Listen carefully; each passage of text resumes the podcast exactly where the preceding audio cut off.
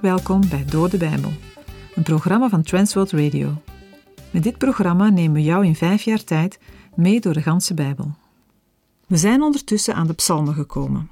De vorige keer, in uitzending 595, hebben we vooral naar het boek in zijn geheel gekeken. Ik haal daar nog een paar puntjes van aan en dan beginnen we met Psalm 1.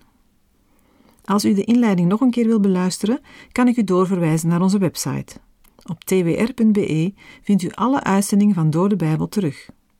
De 150 psalmen zijn ontstaan in verschillende eeuwen en uiteraard dus ook door verschillende mensen geschreven. Het boek is onderverdeeld in vijf bundels. Tot in de tijd van de ballingschap werden in Israël psalmen geschreven en gezongen. De meeste psalmen zijn echter al eerder gemaakt door David. Hij heeft verreweg de meeste psalmen gedicht in de Bijbel. Zijn zoon Salomo was ook een psalmschrijver. Hij maakte er meer dan duizend. Toch zijn slechts twee daarvan in de Bijbel terechtgekomen. In heel oude handschriften heeft het boek geen titel. Het tweede deel van de psalmen eindigt met de woorden dat de gebeden van David ten einde zijn. Daar worden de psalmen dus als gebeden gezien. In de rabbijnse traditie wordt het wel het boek van de lofprijzing genoemd.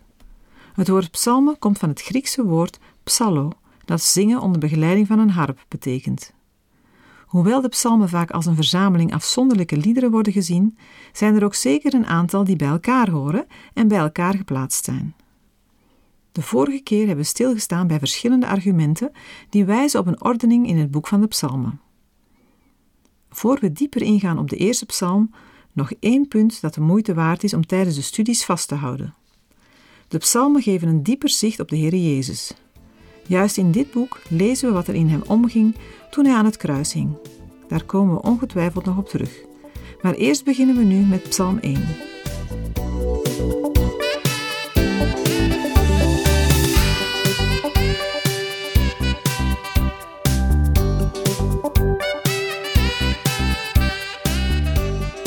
Psalmen zijn liederen die in de eredienst van de tempel werden gezongen en ook thuis werden gebruikt. Sommige verwijzen naar de eredienst, andere gaan over persoonlijke ervaringen en geloofsbelevingen. Het Bijbelboek Psalmen laat zien hoe gelovigen door de eeuwen heen met de Heer hebben geleefd. Verdriet en vreugde, woede en kalmte, twijfel en geloof, berouw en lofprijzing vinden we erin terug. Dat maakt duidelijk dat een mens met zijn blijdschap, dankbaarheid en lofprijzing, maar ook met zijn boosheid, klachten en vragen, altijd bij de Heer terecht kan. Tegelijkertijd laat het Bijbelboek duidelijk de grote macht van de Heer zien omdat God alles in handen heeft, kan Hij iedereen helpen die Hem daarom vraagt. Het Bijbelboek Psalmen leert bovendien dat de Heer voor al zijn kinderen zorgt. Wie op Hem een beroep doet, ervaart dat Hij bereid is te helpen en kracht geeft om verder te leven. We zijn in de vorige uitzending al begonnen met het eerste vers van de eerste psalm. Psalm 1 is opgebouwd uit vergelijkingen van steeds twee versen. De versen gaan over keuzes in levensstijl, de consequenties en de goddelijke beoordeling daarvan. In de versen 1 en 2 is het thema verbondenheid. In de versen 3 en 4 kenmerkende vruchten en in de versen 5 en 6 de uiteindelijke consequenties. We lazen in het eerste vers: Welzalig de man die niet wandelt in de raad van de goddelozen, die niet staat op de weg van de zondaars, die niet zit op de zetel van de spotters. Psalm 1 kan getypeerd worden als een aansporing om de goede weg te bewandelen. Het gebruikte Hebreeuws woord voor welzalig wordt ook wel vertaald door gelukkig. Het betekent zoveel als rijk gezegende mens. Dit vers spreekt dus over de gelukkige, de welzalige of gezegende mens. Het staat in tegenstelling met de slechte mensen, die met God spotten. Er wordt verteld wat een gelukkig en gezegend mens niet doet. In de bergrede gebruikt de Heer Jezus hetzelfde woord voor zijn zaligsprekingen. Het tegenovergestelde is het WU. Met andere woorden, ik waarschuw u, dat voor de goddeloze en slechte mensen geldt. Met de man wordt uiteraard niet één individuele persoon bedoeld, het geldt voor iedereen. Daarna komen drie omschrijvingen van mensen die zich negatief gedragen: goddelozen, zondaars en spotters. Het is goed mogelijk dat deze opsomming een opklimming in ernst uitdrukken. Dit omdat spotters zich niet alleen verkeerd gedragen, maar ook de gelovigen uitschelden en het verst verwijderd zijn van berouw. In Spreuken 13, vers 1 staat: Een wijze zoon luistert naar de vermaning van zijn vader, maar een spotter luistert niet naar bestraffing. Het onderscheid tussen goddelozen en zondaars is moeilijker aan te geven.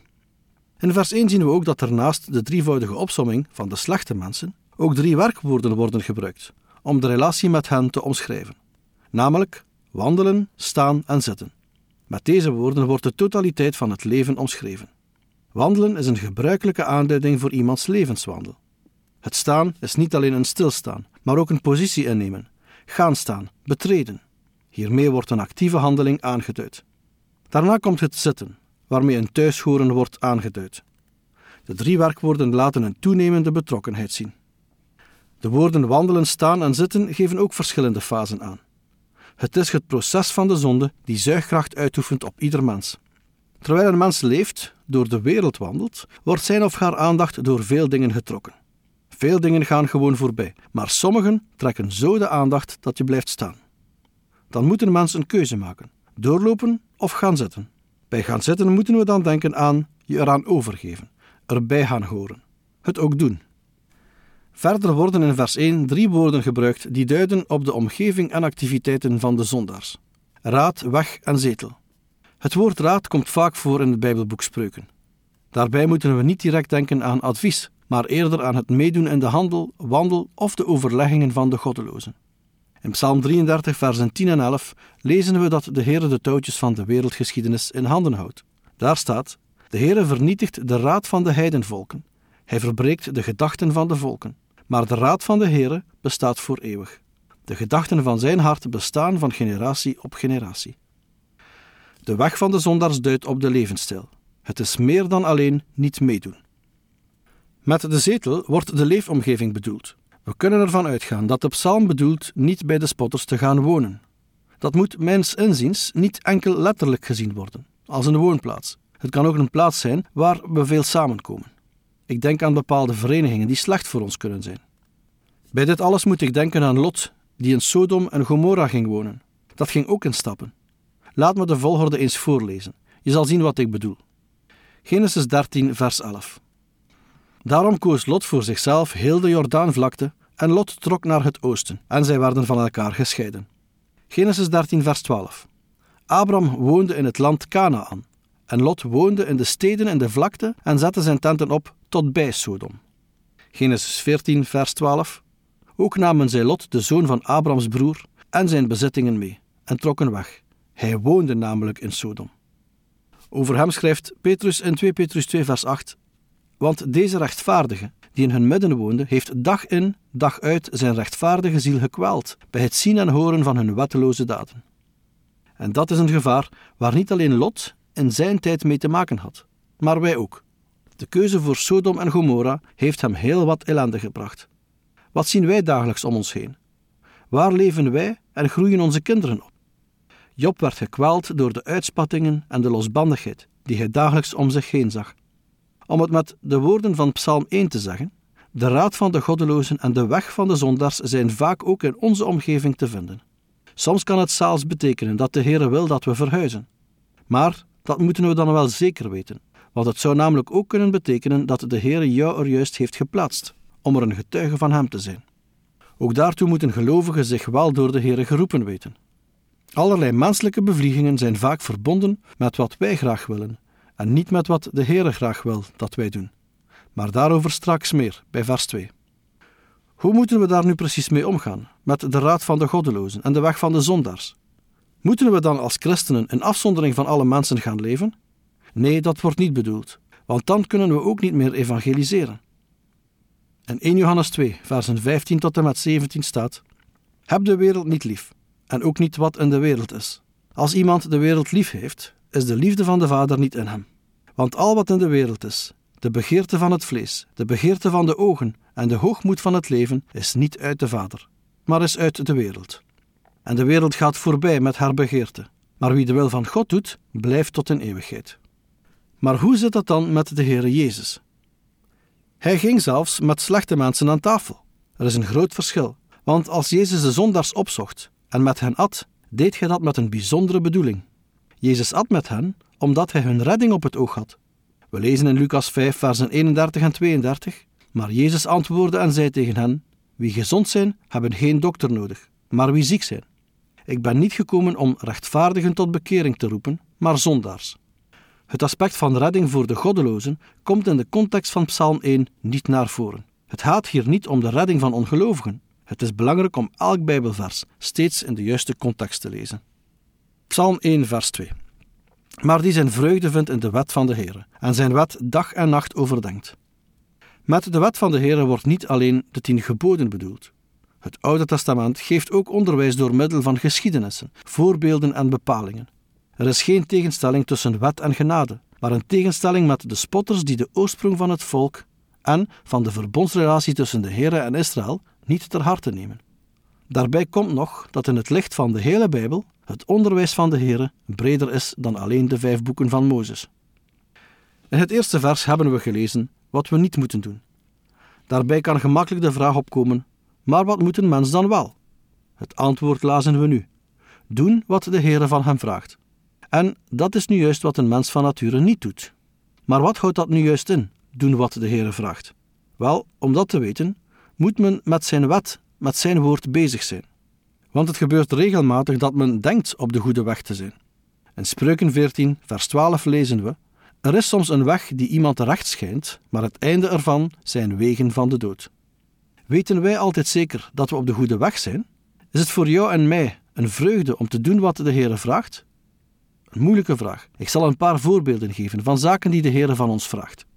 In Jesaja 55, vers 7 vraagt de Heer aan zijn volk: Laat de goddeloze zijn weg verlaten, de man van ongerechtigheid zijn gedachten. Laat hij zich bekeren tot de Heer. Dan zal hij zich over hem ontfermen, tot onze God, want hij vergeeft veelvuldig. Ook al zijn deze woorden aan het volk Israël gericht, dat wil niet zeggen dat het niet geldt voor mensen die niet van Joodse afkomst zijn. Wij moeten namelijk allemaal erkennen wat Jezajas al schreef in Jesaja 53 vers 6. Wij dwaalden allen als schapen, wij keerden ons ieder naar zijn eigen weg. Maar de Heere heeft de ongerechtigheid van ons allen op hem doen neerkomen. En wat heeft de Heere in zijn grote liefde voor afgedwaalde mensen gedaan? Desondanks legde God de schuld en zonden van ons allen op de Heere Jezus Christus. Hij vond ons, hij vond jou, zo belangrijk dat hij zijn leven ervoor opofferde. Heb jij zijn liefde al beantwoord? Als je daarop, door Gods genade, volmondig ja kunt zeggen, dan begrijp je de woorden van vers 2. Het is een vreugde te doen wat de Heere vraagt. Een leven van dankbaarheid wordt gekenmerkt door concrete handelingen en daden, met het doen van wat de Heere vraagt. Laat me nog een voorbeeld geven, deze keer uit het Nieuwe Testament. In 1 Johannes 5, vers 3 staat: Want dit is de liefde tot God, dat wij zijn geboden in acht nemen, en zijn geboden zijn geen zware last. Echte liefde voor God wordt zichtbaar in het onderhouden van de geboden, in het doen van zijn wil. Liefde is niet alleen een gevoel, maar is praktisch en leidt tot actie en daden. Terug naar Psalm 1, vers 2. De oproep om dag en nacht Gods wet te overdenken kan zo letterlijk worden opgevat dat er voor niets anders tijd over is. Het gebruikte Hebreeuws woord is jecheg, wat ons niet veel verder helpt, want het betekent letterlijk zoiets als brommen.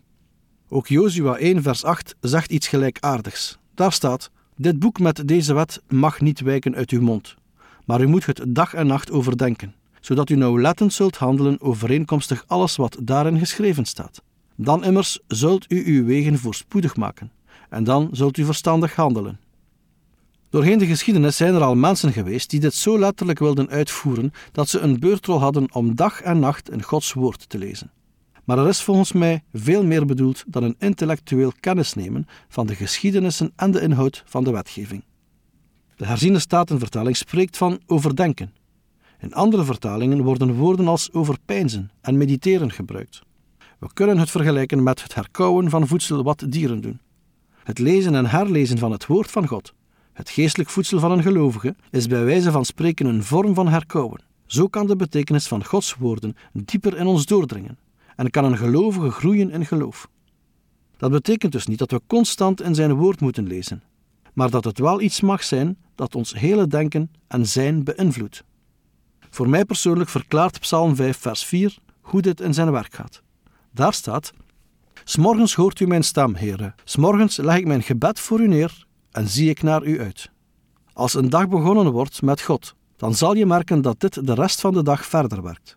Stille tijd, lezen in de Bijbel, heeft voor velen meer nut als het ochtends gebeurt, voor de drukte van de dag, dan wanneer het erna gebeurt.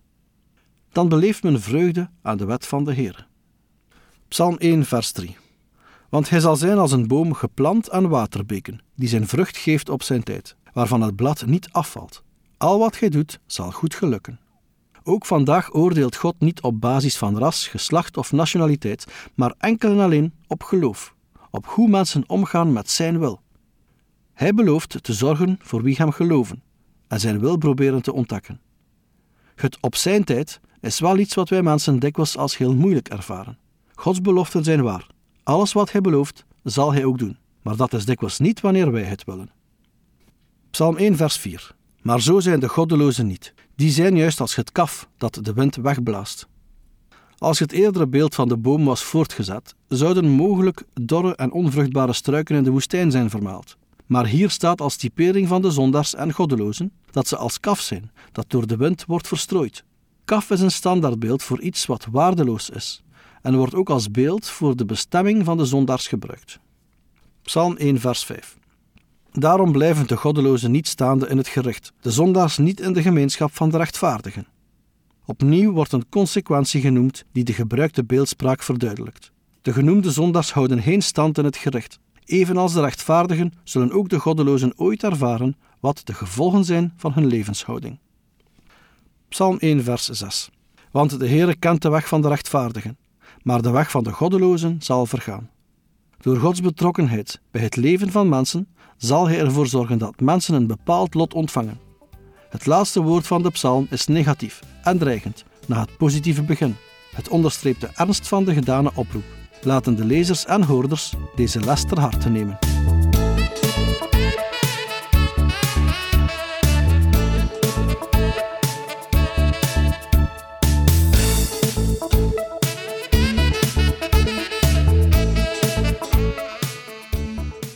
U heeft geluisterd naar Door de Bijbel, een programma waarin we in vijf jaar tijd de ganse Bijbel bespreken. De basis voor het programma is de Bijbelstudiereeks van Dr. Vernon McGee, Through the Bible. Deze werd in het Vlaams vertaald en bewerkt door Transworld Radio. U kan elke werkdag naar een nieuwe uitzending luisteren en u kan ook steeds voorbije uitzendingen opnieuw beluisteren of downloaden. Als u wilt reageren op deze uitzending of u heeft vragen, dan kunt u uiteraard contact met ons opnemen. U kan een e-mail sturen naar doordebijbel.twr.be. Verder kan u op onze site terecht, www.twr.be, voor meer info en het beluisteren van onze overige programma's. Dit programma werd gepresenteerd door Patrick Couchement en Anne Notenboom. Wij danken u voor het luisteren en graag tot een volgende keer.